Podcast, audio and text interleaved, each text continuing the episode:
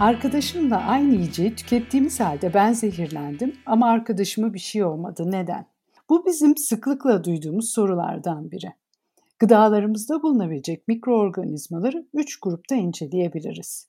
Yoğurt, kefir, peynir gibi ürünleri üretmek için bizim bilerek ve isteyerek kullandığımız mikroorganizmalar, Gıdaların tat, doku ve koku gibi duyusal özelliklerini bozan, gıdalarımıza farklı yollarla bulaşabilen ve birçoğu bizi kısa vadede hasta etmeyen mikroorganizmalar ve yine gıdalarımıza farklı yollarla bulaşabilen, genellikle gıdalarımızın duyusal özelliklerini bozmadan gıdalarımızda üreyen ve bu sefer bizi hasta eden patojenik mikroorganizmalar.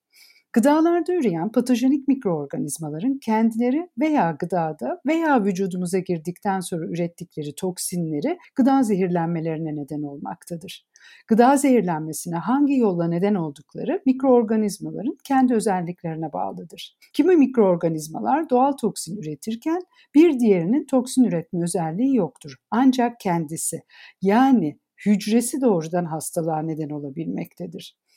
Gıda zehirlenmelerinde önemli olan tüketilen patojenik mikroorganizmanın veya ürettiği toksininin miktarı ve bireyin kişisel özellikleridir. Gıdalarda üreyen patojenik mikroorganizmaların gıda zehirlenmesine neden olabilmesi için belirli miktarlarda tüketilmesi gerekmektedir.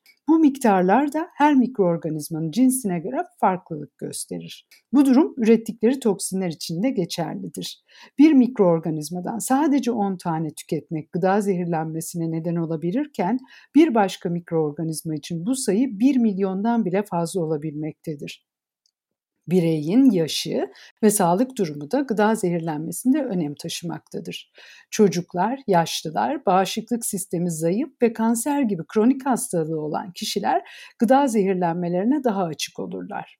Aynı yiyeceği tüketen iki kişiden biri gıdada patojenik mikroorganizmaların yoğun ürediği bölümü tüketerek hasta olabilirken diğer kişi mikrobiyolojik olarak gıdanın daha az kirlenmiş bölümünü tükettiği için ve veya yaş ve sağlık durumu açısından daha az riskli grupta bulunduğu için hastalanmayabilir.